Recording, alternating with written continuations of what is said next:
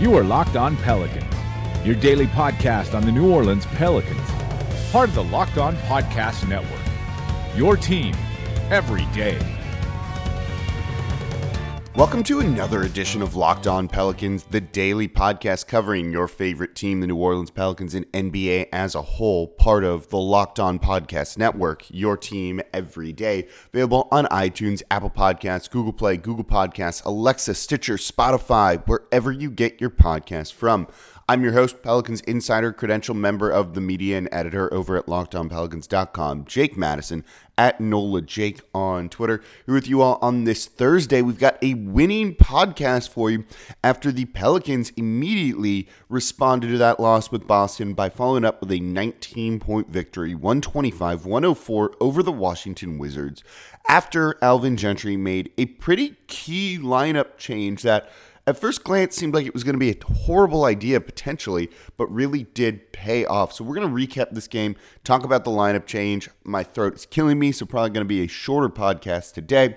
Also, why this one's a little bit later than normal, but I wanted to get this up for you to kind of take in the win, know what you missed, and how the Pelicans kind of got spurred on to victory here, because this was an important game, and we'll see how they do coming up now that they hit the road again. So Big win. Let's recap it in today's edition of Locked On Pelicans.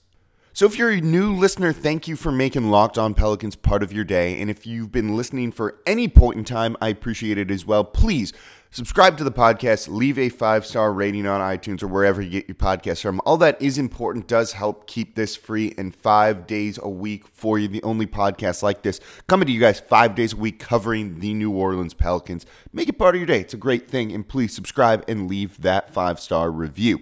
So, before the game last night against the Washington Wizards, Alvin Gentry, in his pregame media availability, announced that they were going to be making a change. That Tim Frazier was going to be stepping into the starting lineup, E'Twaun Moore moving back to the three, putting Wes Johnson on the bench. You've got Anthony Davis starting and Nikola Mirotic starting. And you know, this was probably likely in the cards before the Holiday and Davis presser the day before that on Tuesday, where Holiday basically said, Get me the fuck off the ball in no uncertain terms, though that's not the exact quote. You could see he needed to be moved off ball, and Alvin Gentry wanted to kind of relieve some of the pressure on him. And Alvin said it as much, saying, We are asking him to do way, way, way, way too much and they moved him off the ball. And clearly, if you watched the game last night, that was a very big move. So I expect we'll see this starting lineup um, going forward, maybe until it, well, it just has a number of bad games, but that also might not be until January, where Elfrid Payton is able to come back and play well for this team, hopefully, and then relieve the pressure on Jrue that way and not have Tim Frazier. Because everyone who heard this and everyone I told it to or talked to at the game before that all thought this was a terrible, terrible idea. And I guess that's why we're not NBA head coaches. But without a doubt, the move worked. And in the first quarter alone, Jrue Holiday put up 11 of his 29 points. He was locked in on defense. And you could see he just kind of wasn't hunting to set up other players. He had three turnovers in this one after having eight against the Boston Celtics. There was a very different Jrue Holiday on display. Again, 29 points, seven rebounds, five assists, just three turnovers. That's the type of play you need from him. And more than that, he was active on the defensive side of the ball. John Wall, Bradley Beal just did not get it going in this game. They combined for a total of 33 points. They've been averaging about 60 together over the past eight games or so, and you held them to about half of that. John Wall was 6 of 13 on the night, Bradley Beal 7 of 15. And a lot of that had to do with the defense that Jrue Holiday was playing with more energy on that side of the ball. He harassed those guys, he got the ball out of their hands, he forced them to take tough shots. That's the type of Jrue Holiday that you want to see. The guy who is taking 19 shots in this one. He's 12 of 19 overall, 3 of 7 from deep.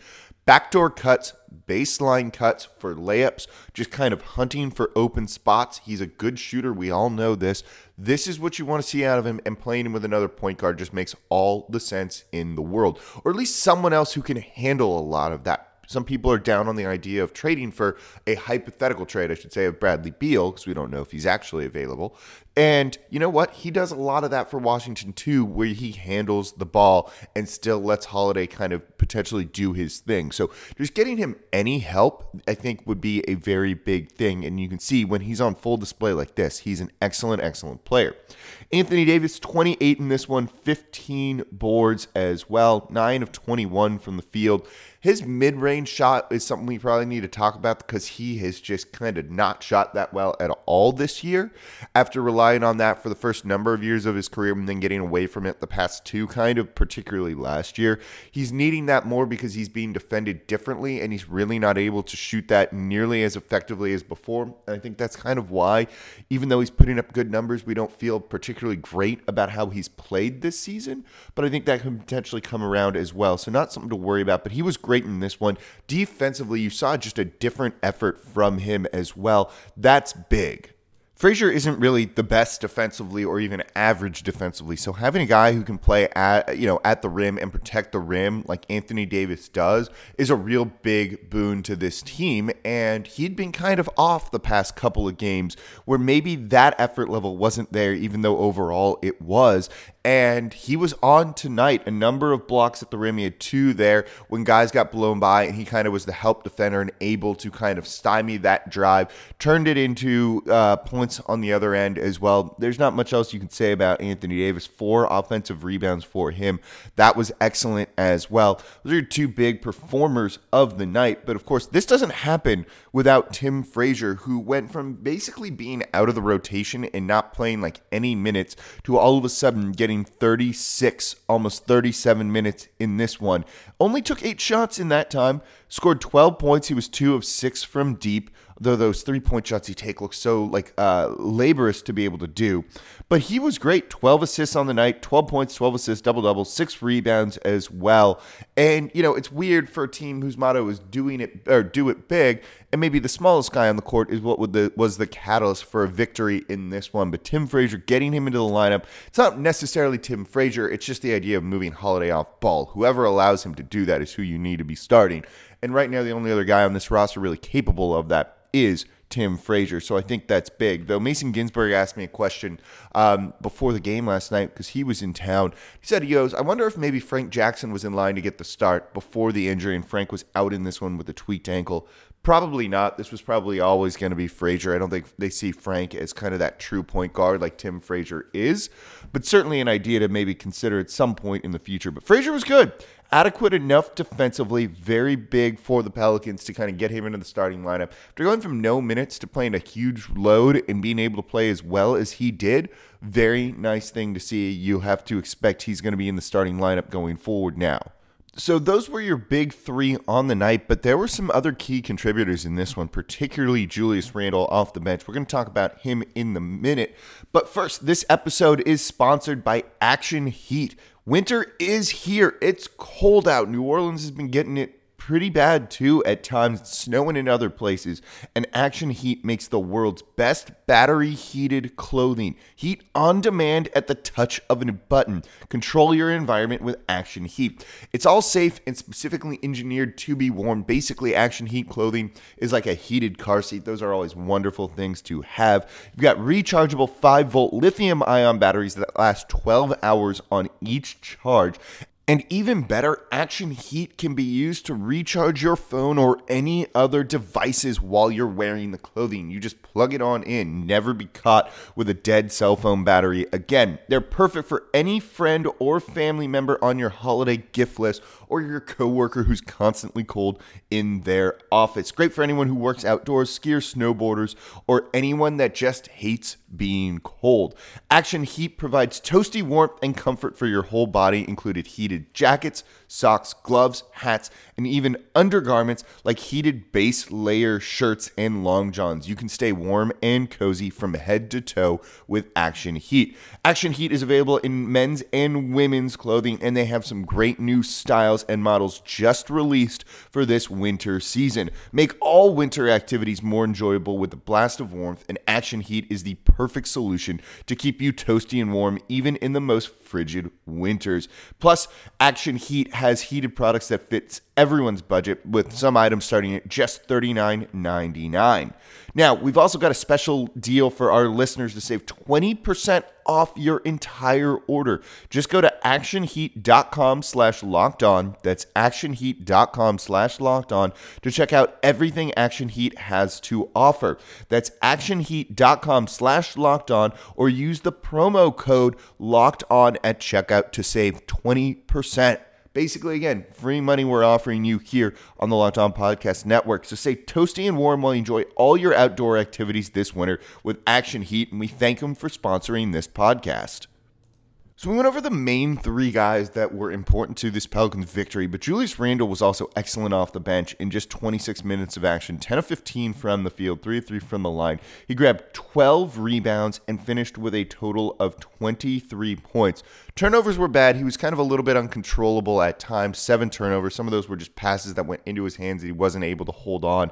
And this was overall reminiscent at times of the old 0 4 losing streak, Pelicans, but a pretty good effort from him. Nikola Mirotic was 3 of 8. He was shooting really, really deep threes in this one. He had 15 points on the night, E'Twaun Moore with his role maybe a little bit reduced because of Tim Frazier coming in and him moving to the 3 where he struggles at times. 10 points on the night. His best games do come when he's playing shooting guard for this team. And that was really it. Big game just from the Pelicans who needed this. And it's interesting because Tim Frazier really allowed them to play their style of ball. He pushed the pace, he helped them work through possessions when the pace was slow. Just hugely important in this one. The Pelicans did finish on the night with 26 fast break points. That's the type of number they want to do. We haven't really seen that as much in recent games. So nice to see them kind of get back on track with the pace that they wanted, working through those possessions when that was taken away because you have an extra ball handler there. Jrue Holiday doesn't have to try and create for others and turn the ball over, which is really what happens. Turnovers were a problem in this one, though, particularly at the end of the first quarter and the start of the third. The Pelicans were up big at one point and kind of blew that lead a little bit, only winning the first quarter 31 to 24. So a seven point lead when it was above 10, I think think, at one point in that period. And that was due to turnovers, sloppy play that allowed the Washington Wizards to get back in it. The start of the third, Washington also put up 34 points in that frame, 31 for the Pelicans. And you got kind of a little bit worried when this lead really started to dwindle, get into single digits at times. But it was okay. The Pelicans kind of uh, withstood that. And you just saw smarter play, kind of not letting things get to them. But again, it was turnovers that really brought the Wizards back to life in this one. 20 turnovers for the Pelicans, not good, not what you want to see. 24 uh, turnover points for the Wizards. That'll also do, at least it wasn't in the 30s, is maybe what you could say. That has to do with the defensive effort from Holiday, from Anthony Davis, something we haven't quite seen the past couple of games. Also big for the Pelicans is was the rebounding in this one. I mean, they just crushed Washington on the glass. Washington had a total of 38 rebounds. Pelicans had 64, including 17 offensive boards. That's a big number, and that's going to lead you to the amount of second chance points that the Pels had in this one 28. Of the Pelicans' 125 that they scored in this one, 62 came in the paint. They were attacking, they were aggressive. Exactly what you want to see from this team. So, good job, good effort from this Pelicans club. They really needed to get this victory. So expect to see Tim Frazier in the starting lineup against Miami. We'll preview that in tomorrow's podcast as well. Shorter one today. Like I said, my voice is killing me. So thank you all for listening to Locked On Pelicans. As always, I'm your host, Jake Madison at NOLA Jake on Twitter, and I'll be back with you all tomorrow.